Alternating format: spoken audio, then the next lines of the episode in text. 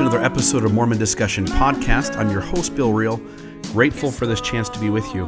Uh, let me just say today's going to be uh, a, maybe a little triggering for some people.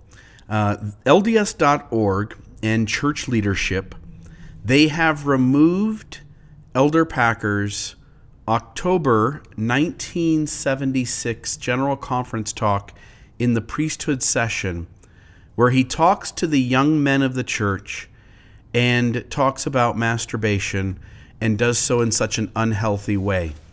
And uh, I, I want to say, like, so as we're going to have this conversation, we're going to share the audio from Packer's talk. We're going to break in and share thoughts and ideas from from time to time. But I don't want this talk to go down the memory hole. I want all of us to be aware of what was there. I also want to give Packer a little bit of uh, a kudos in this regard, and, and not in terms of the subject matter and how he handled it. Uh, there was a podcast done on Mormon stories, and I forget who the interviewee was. Uh, John Dehlin has a conversation where this person shares that they had inside information that Packer was deeply uncomfortable. He was given the assignment to talk on this subject he was deeply uncomfortable, did not want to talk on this. And I would simply ask if you listen to the audio, and if you want, you can find the video on YouTube. If you listen or watch and listen, you're going to pick up that Packer was nervous. Uh, it, it became really clear to me as I listened to this that Packer was very nervous about the talk he was given uh, to, to, to share. He was essentially assigned this subject, uh, and he did not want to do it. Uh, and he and he does it because that's what good church leaders do in this unhealthy, high demand fundamentalist system. So we're going to share the audio today. If this is not your cup of tea, just you know, shut it off. Um, I I consider myself pretty damn healthy. I joined the church later in my teen years. Uh, I consider myself having avoided much of Mormonism's trauma that it causes to young people. And uh, it, it, still was triggering for me. So I, I just want to give everybody the heads up that they have a chance to step away. The other thing I want to say to listeners we've got a lot of cool things coming, and there's a lot of cool things already happening. Uh, if you're not listening to the Rainbow uh, Mormon podcast, it is an incredible podcast geared towards LGBT uh, folks in LGBT issues. Great podcast. It is. It is just they're doing he, the the host is doing just a fantastic job uh, with that podcast. Uh, everybody here knows Radio Free Mormon. Uh, Radio Free Mormon is just hitting it out of the park. For those uh, who are in a mixed faith marriage or are, are concerned about mixed faith issues, the Marriage on a Tightrope podcast with Alan and Katie the hosts there are doing a fantastic job. We are trying, like heck, to bring you uh, content that helps you to navigate, deconstruct, discover truth within Mormonism uh, one episode at a time.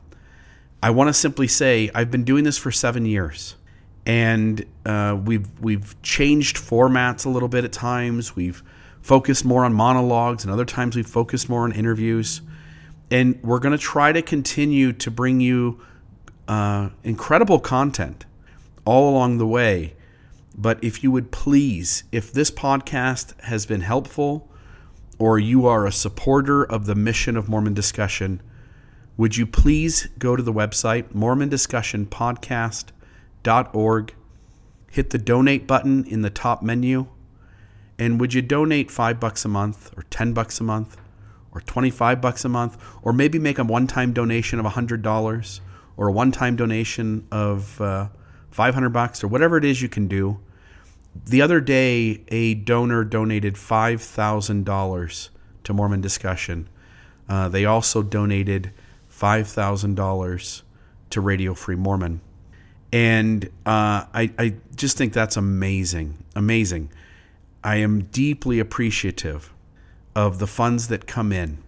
It is to the point, though, if I'm honest, it's to the point where I can tell that so many people within Mormonism, including myself, by the way, to some extent, are burnout. Mormonism uh, is a difficult thing to just keep staying in and keep talking about when when you've walked away from it far enough there's enough distance now but the issue is that there are people new people waking up every day and so i say all this because it's easy to go like all right this thing served its purpose for me. I'm out. I'm going to move on. And i say great. You know god bless you and if you're an atheist just bless you but there are people waking up every single day to the messiness of mormonism. And it is podcasts like these that help them to deconstruct and to find a healthier space. So, if this podcast has been helpful to you, would you please consider donating today? Uh, enough on that. So, now let's go to President Packer's uh, audio. And uh, this was a talk to young men only. This was from October 1976, priesthood session of General Conference. This meeting is for the brethren only. Therefore, I speak to young men of the Aaronic priesthood and young men only. And few times have I desired so earnestly to be sustained by the Spirit of the Lord as I discuss a subject that fathers should discuss with their sons. Because some young men do not have fathers, and because some fathers and some bishops do not know how to proceed, I approach a very personal subject, one that is important to every young man. Young man, you have been given a mortal body with which to experience earth life. Through it, you will be tested. Your body is the instrument of your mind and the foundation of your character. It has within it powers which, if properly used, will contribute greatly to your exaltation. If you use this gift worthily, it will serve you throughout all eternity. Never be ashamed of your body. No two are just alike. Some young men worry because they think their body is not well proportioned. They think they are too short or too tall or too stout or too thin or too something else. Physical proportions need have little to do with success, particularly spiritual success. Be grateful to your body. Strive to keep it healthy. Take nothing into your body that would harm it. Do not use tobacco, alcohol, drugs, or any other harmful substance. A young man should learn to rule his body like his temper. He should keep it always under complete control. That sometimes is not easy to do. Within your body, you have the power of creation. You will one day find a mate and desire greatly to express fully your love with her. The righteous expression of this physical love in marriage is approved of the Lord. She may then conceive and give birth to a boy or a girl, a baby, of whom you will be the father. This is a very sacred power. The Lord has commanded that you use it only with one to whom you are legally and lawfully wedded and he has decreed serious penalties indeed for the misuse of it. This power begins early in life, with some when you are hardly in your teens. This has a purpose, for with this power come the attributes of manhood. You notice the changes in your stature, in your voice, a beard, and other masculine characteristics become part of your nature. Your feelings also change. The physical power will influence you emotionally and spiritually as well. It begins to shape you to fit and to look and to feel and to be what you need to be as a father. It affects your life several years before you should express it fully. You must always guard this power with manly wisdom. You must wait until your marriage to use it. During that waiting, what do you do with these desires? My boy, you are to control them. You are forbidden to use them now in order that you may use them with worthiness and virtue and with the fullness of joy at the proper time in your life. I wish to explain something that will help you understand your young manhood and help you develop self control. When this power begins to form, it might be likened to having a little factory in your body one designed to produce that substance that can generate life.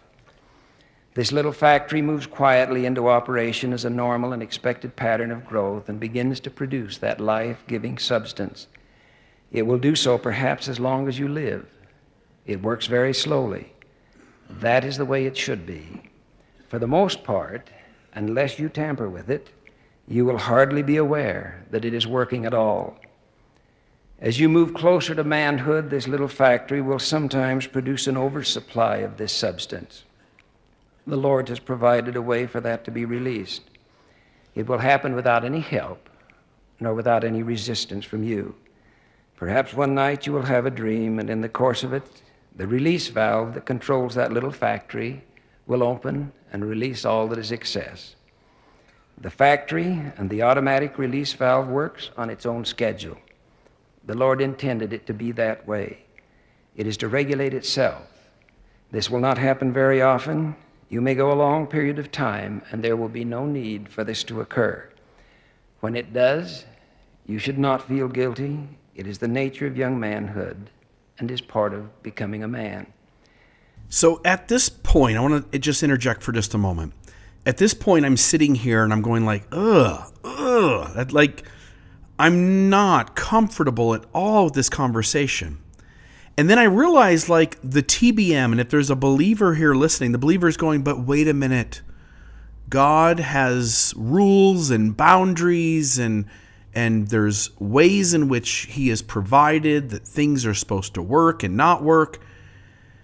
And, and so you want to make, as a TBM, as a believer, as an Orthodox member, you want to make excuses for the fact that church leaders inside the Mormon church, which I believe to be a high demand fundamentalist religion, an unhealthy, tra- trauma causing, high demand fundamentalist religion, you want to make excuses uh, for this, but this subject, this subject's inappropriate for for young men. Again, when it comes to males, ninety nine percent of males masturbate. Period. It's it's a it's a it's a simple thing that's happened over the course of hundreds of thousands of years with evolution is that we have to have sex to reproduce and for whatever reason, it doesn't matter what it is, for whatever reason, it's perfectly normal. And here this system comes in, and this system adds shame for the fact that this doesn't go the way it wants things to go. And for those of you who are defending Packer here, let me just remind you the pamphlet is been taken out of circulation and the church has removed this talk from its lds.org or now the church of jesus christ.org website i think that's it i don't give two licks anymore.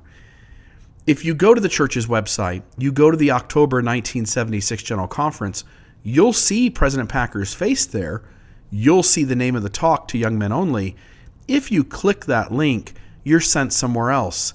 In other words, while you're defending the subject matter that President Packer is talking about, the church in 2019 is admitting by taking the pamphlet out of circulation and removing a general conference talk completely that the subject matter should never have been said in the first place. Now he gets to the heart of the talk where he talks about masturbation directly. There is, however, something you should not do. Sometimes a young man does not understand. Perhaps he is encouraged by unwise or unworthy companions to tamper with that factory. He might fondle himself and open that release valve. This you should not do. For if you do, that little factory will speed up and you will be tempted to tam- tamper with it again and again. You can quickly be subjected to a habit, one that is not worthy, one that will leave you feeling depressed and guilty. Resist that temptation. Do not be guilty of tampering or playing with this sacred power of creation. keep it in reserve for the time that it can be righteously employed. Now, one of you perhaps has not fully understood until now. Perhaps your father did not talk to you. You may already have been guilty of tampering with these powers. You may even have developed a habit. What then? First, I want you to know this. If you are struggling with this temptation, and perhaps have not been quite able to resist it, the Lord still loves you. It is not anything so wicked, nor is it a transgression so great that the Lord would reject you because of it. But it can quickly lead to that kind of transgression. It is not pleasing to the Lord, nor is it pleasing to you. It does not make you feel worthy or clean. It does not make you feel worthy or clean because whether it's our culture or whether it is our religion, we as human beings have made one, we've made sexuality this much more uncomfortable topic. And we've made sexuality more taboo to talk about. We've made sexuality this thing that's different than every other aspect of our life. To the point where if someone's committed uh, crimes that are outside of sexuality, shoplifting, whatever, that it is easier in our society and specifically much easier inside most religious systems to acknowledge like hey i did this criminal behavior I did this, you know, back in this day or this year and I did it this many times, than it is to ask healthy sexual questions about how to navigate sexuality in a marriage or in growing up. And so sexuality has become taboo. And then religion has added this other layer on top of that that says, like, sexuality is bad. We don't talk about it. Like we've just uh, heightened or made larger. We've overemphasized this negativity of sexuality that, yes, these kids are going to feel shame and guilt. Why? Because we have in our culture and in our systems assigned shame or guilt to them in families where healthy conversations around sexuality occur, there is certainly either no shame or a significantly lesser degree of feeling shame with such things. Again, when we allow science to trump the invisible being that we do not see and whose writings come from thousands of years ago. And when we understand those writings in the context in which they were given, and we begin to deconstruct Scripture and begin to readily accept biblical scholarship, we suddenly place an understanding on those texts that they fall deeply short of being statements from God's mouths to men's ears and then writing from pen to paper. It is something other than that. And so, the moment we don't allow those texts to dictate our lives, the moment we don't allow those texts to be the answer and be all to everything, we can now look to science and say what is healthy, what is unhealthy, how did humans get to be who they are, why do we operate the way we do, what are our behaviors, what is a healthy way to move forward and to talk about it. And suddenly we get the hell out of having religious systems talk about whether it is good or bad in terms of masturbation in young people. This is a subject we should not in religion even be conversating about because we do not have a good handle on human behavior, on science, on biblical scholarship, on what the Bible is and isn't. And so we miss the mark, which the church now self admits by again removing Elder Packer's pamphlet from circulation. And for the first time I'm aware of, they're not just redoing a conference talk like they did with Poelman, which, by the way, if that's not familiar to you, go on to Google, type in Ronald Poelman, 1984, and good luck. There goes you down the rabbit hole. They did not pull a Poelman here and have Packer redo the talk. No, Packer dies and they remove his pamphlet from circulation. And for the first time ever, for the first time ever, they have removed a general conference talk altogether. Gone. Gone. Go find it. Go click it. It's gone. The church self admits it missed the mark here. Back to the talk.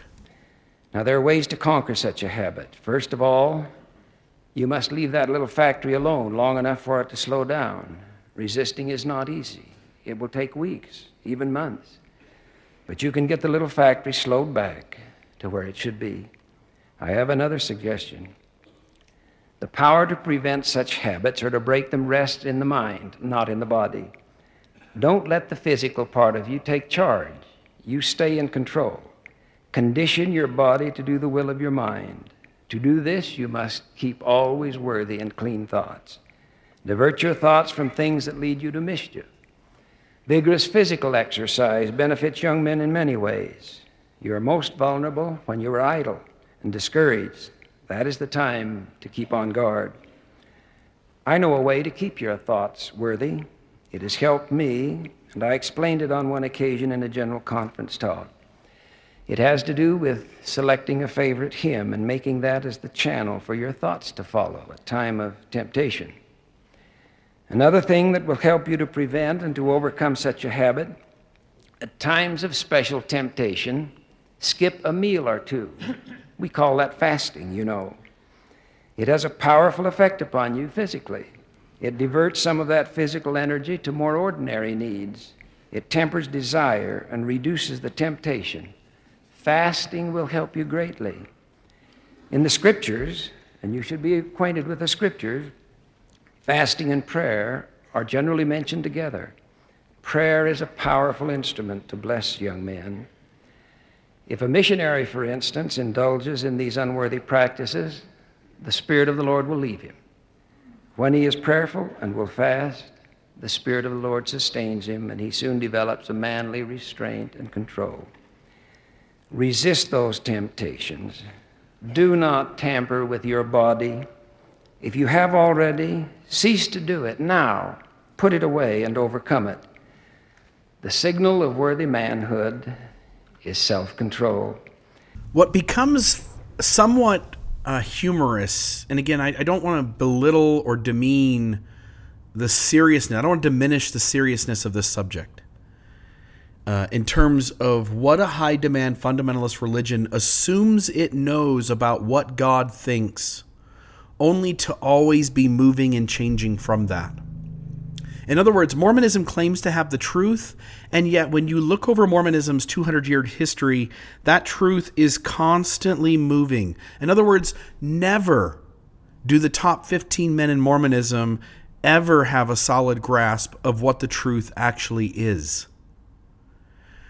So I don't want to diminish the fact that religions are always putting their nose into these kinds of subjects and they don't have a damn clue about what is really going on in these subjects.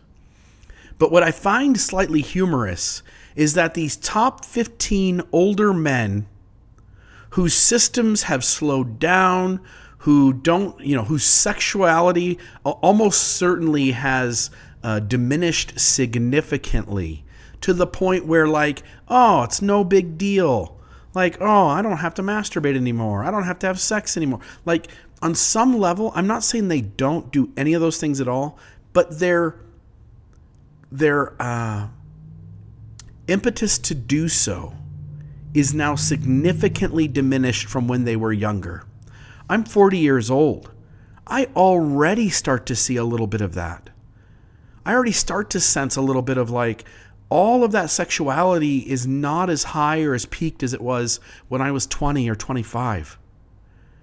And so these 15 men get to stand up and go like, I have no problem controlling my sexuality. But the reality is, if we could hook those 15 men up to a lie detector test, all 15 of them played with themselves in the shower. All 15 of them men masturbated. And so it reminds me of, let's say, David O. McKay or Joseph Fielding Smith or Bruce R. McConkie or any of those folks who said, like, hey, those of color, they can't have the priesthood. Anybody who has the seed of Cain cannot be a priesthood holder. Anybody with one drop of African blood in them cannot be a priesthood holder. But guess what? If we pricked the finger of any of those men, including the prophets from Joseph Smith all the way up to David O. McKay and anybody before Spencer W. Kimball, and we did a DNA test on those men, guess what? They had African blood in them.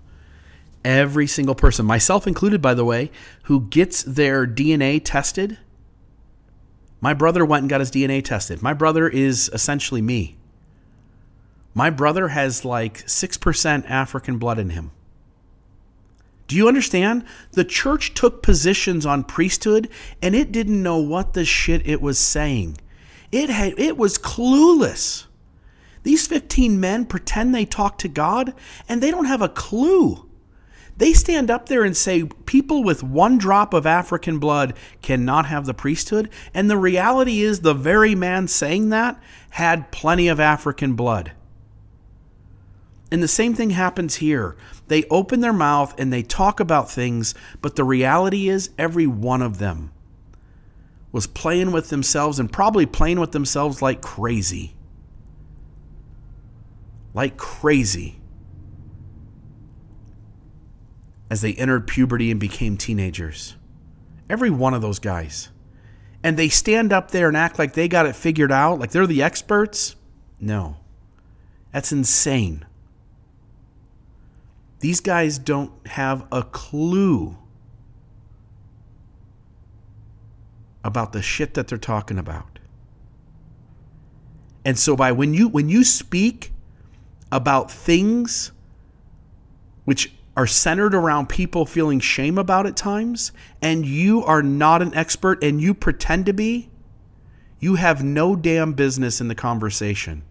And the church self admits that by removing this general conference talk completely. Back to the talk. This creative power is ordained for the begetting of life and as a binding tie in the marriage covenant. It is not to be used prematurely. It is to be known between husband and wife and in no other way. If you misuse it, you will be sorry. Now, a warning. I am hesitant even to mention this subject. It must be labeled as major transgression. It is not pleasant, but I will speak plainly. There are some circumstances in which young men may be tempted to handle one another, to have contact with one another physically in unusual ways. Latter day Saint young men are not to do this. Sometimes this begins in a moment of idle foolishness when boys are just playing around. But it is not foolishness, it is remarkably dangerous. When a young man is finding his way into manhood, such experiences can misdirect his normal desires and pervert him, not only physically, but emotionally and spiritually. It was never intended that we use this life giving power only with one who is our partner in marriage. I repeat very plainly physical mischief with another man is forbidden. It is forbidden of the Lord. Now, there are some men who entice young men to join them in these immoral acts. if you are ever approached to participate in anything like that, that is the time to vigorously resist. While touring a mission on one occasion, a missionary said he had something to confess. I was very worried because he just could not get himself to tell me what he had done. After patient encouragement, he finally blurted out, I hit my companion. Oh, is that all? I said in great relief. But I floored him, he said. After a little more uh, research into what had happened, my response was, Well, thanks. Somebody had to do it. And it wouldn't. and it wouldn't be well for a general authority to solve a problem in that way. Now, I'm not recommending that course to you, my young friends, but I'm not omitting it. You must. You must protect yourselves. This is one of the more disappointing sections of this talk. Because as outsiders or unorthodox or even just empathetic and considerate and sensitive Mormons, understand this kind of rhetoric does set up violence towards LGBT folks. Now, does Elder Packer say go out and just beat up gay people? No, he doesn't say that. And Fair Mormon uh, on their website, when they talk about this specific talk by Elder Packer, they say this. The story is not about Latter day Saint people going out and beating up on gay people. Elder Packer is also clear that he does not recommend the physical attack, which the missionary launched on his companion. It is not an ideal response, but he does not omit it if necessary to protect yourself. Thus, it is clear that the missionary did what he did to defend himself against a sexual advance. This was not a matter of the companion saying, By the way, I'm gay. I hope you can love and accept me anyway. He was attempting to persuade his companion into a homosexual act. Remember, Elder Packer began the story by saying, Physical mischief with another man is forbidden. Quote, Some men, and then he's got the, the, the Fair Mormon has the three ellipses, the three dots, entice young men to join them in these immoral acts, and one must vigorously, vigorously resist such attempts, and so his victim protected himself. Okay, that's the end of Fair Mormon's statement. I'm going to call bullshit here, and here's why. Several things. One is that Elder Packer doesn't give us the account. Elder Packer doesn't say that one young man tries to rape the other man. If someone tries to sexually assault you, then by all means, do what you need to do to protect yourself against sexual assault. But because Elder Packer doesn't tell us the story, the most likely explanation, and even with when you understand the words he's using, and even with Fair Mormon, who seems to be giving you permission to floor somebody when that person attempts to persuade you into a homosexual act. Let me read Fair Mormon again. This was not a matter of the companion saying, quote, By the way, I'm gay. I hope you can love and accept me anyway. He was attempting to persuade his companion into a homosexual act. Remember, Elder Packer began the story by saying physical mischief with another man is forbidden. Some men entice young men to join them in these immoral acts. So, if a gay male approaches you and says, like, hey, I am attracted to you. I would love to have a sexual experience with you. Are you interested?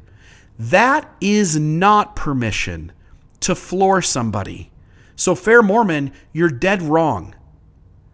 But that's the problem. You need to defend the indefensible. The church has removed the talk because it no longer is okay with it.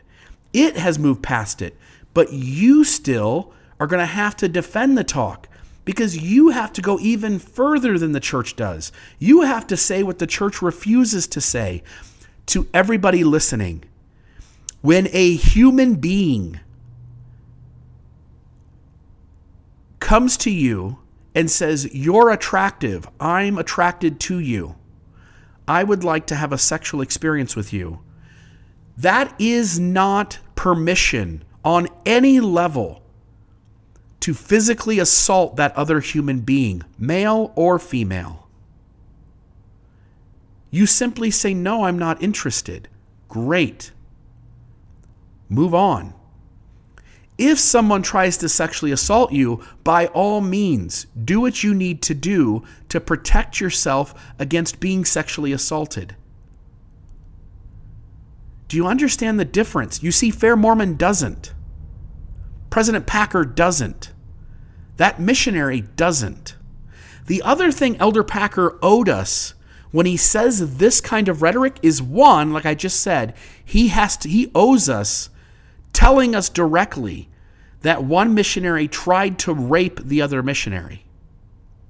He also owes the audience and the general public, he owes them to stop and to insert some wisdom about, hey, look, I'm, I'm giving you permission to protect yourself against being sexually assaulted, but anything less than someone trying to rape you, they're just telling you they're attracted to you and they're asking if you would like to be part of a sexual experience with them.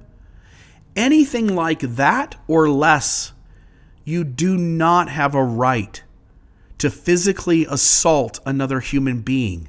And you see, by not going into detail about these things, what Elder Packer has done is he has ambiguously allowed members of the church to think that physical violence against LGBT people are okay, that that's okay.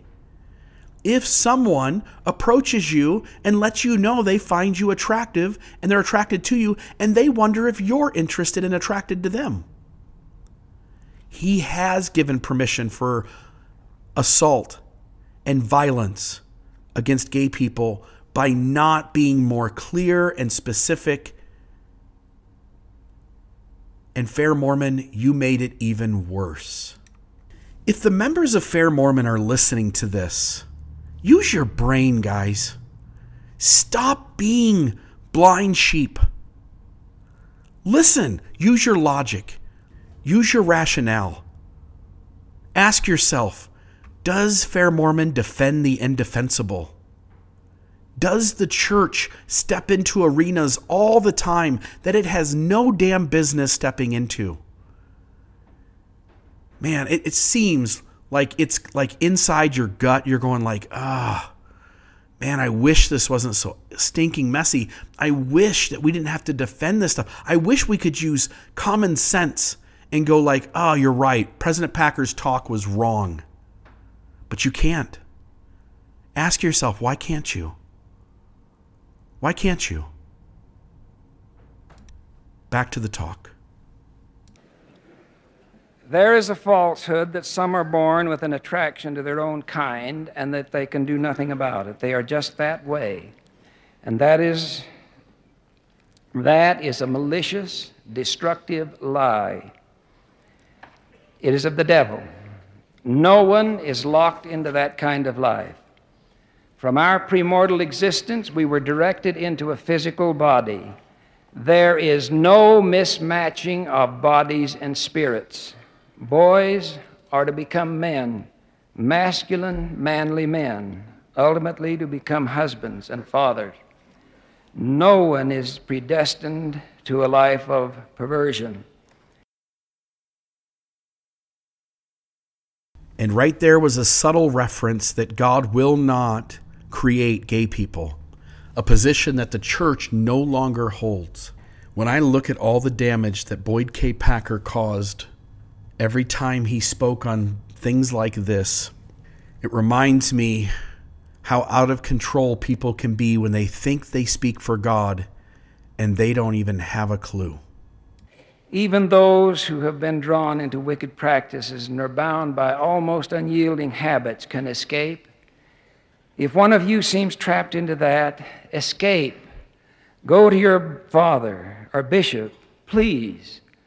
Your parents, your bishop, The servants of the Lord, the angels of heaven, and the Lord Himself will help redeem you from it. Young Latter day Saints, do not tamper with these powers, neither with yourself alone, nor with any of your own kind. Never let anyone handle or touch those very personal parts of your body which are an essential link in the ongoing of creation. Many of the world would, I am sure, be amused at this counsel. Let them be amused. They live by another standard, a lower one. We live by the Lord's standard and will continue to teach it. Now it is normal and proper for a young man to become increasingly interested in young women, to begin to date and eventually to pair up, and we encourage that. But be careful. Keep your relationships with young women pure and chaste. Reserve those life giving powers for marriage. Generally, a young man is physically developed for marriage long before he is emotionally or spiritually or materially qualified for it. In due time, when all things are in balance, you will be ready. After you have kept yourself in physical control, after you are sufficiently mature emotionally and spiritually, after you have some material resources, that is the time for marriage. Then you can enter into the new and everlasting covenant. You and your sweetheart will be sealed together for time and for all eternity. These sacred life giving powers will then be released for your use. They will become a binding tie in your marriage. Through them, you will become a father. But for now, you prepare and follow the instruction in the scripture Be ye clean who bear the vessels of the Lord. God bless you, our young brethren. Bless you that you may resist, that you might cleanse and purify yourselves. In doing so, I testify that you will please the Lord and you will please his prophet, of whom I bear witness, in the name of Jesus Christ. Amen. Amen. The church says it doesn't hide its history, but it's removed a general conference talk that it now deems inappropriate on some level, I get it. It doesn't want the talk accessible anymore. And some of that is a positive motivation. Like, we don't want another generation of people using that talk to hurt each other and to shame each other. Amen, Mormonism. But at some point, you also have to take all these things you have deleted and hidden away and changed, and you've got to put them somewhere. Let me give an example the 1832 account of the first vision. The church now openly acknowledges like there are more than one account and they do vary on some level. And we may disagree over what level that is, but they do vary. The reality, though, is they've never shared that account. Like, here's the account, here's what it says in the Ensign, in a general conference talk. No, the only place you can now find it, and it wasn't there all the time, it was, it's only been there the last few years is to go onto the church's website, find the gospel topic essays, go find the essay on the vision accounts, click a couple of times in various places to get to the 1832 account. But the reality is, they don't want the average member to read those accounts. They don't want the average member reading the 1832 First Vision. Hence, they've never placed it in the Ensign beginning to end. They've never placed it in a general conference talk and to have a conversation to have a conversation out loud with members about what those things mean. The church is always hiding things. It's always putting things in places or deleting them or withholding them or storing them away. And most members then are left to take the correlated curriculum as the gospel truth when it's not even one drop in a giant barrel of what's out there. This talk by Packer was deeply unhealthy for a multitude of reasons. And yet, prophet, seers, and revelators held this talk as true to the point that the church created a pamphlet on this talk. In other words, they all stood behind it. And then today they don't. 15 men who claim to talk to God, whose ground and foundation is always moving. These 15 men are imposters. They don't have a clue. They're winging it just like you and I, except they're further behind the times than you and I. They're 15 old men who think they know better, and then future 15 old men disavow these 15 old men as not knowing better. And there you have it Mormonism. See you next time.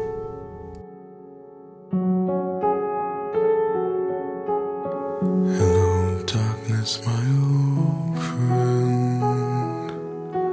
I've come to talk with you again. Because a vision softly creeping left its scenes while I was sleeping.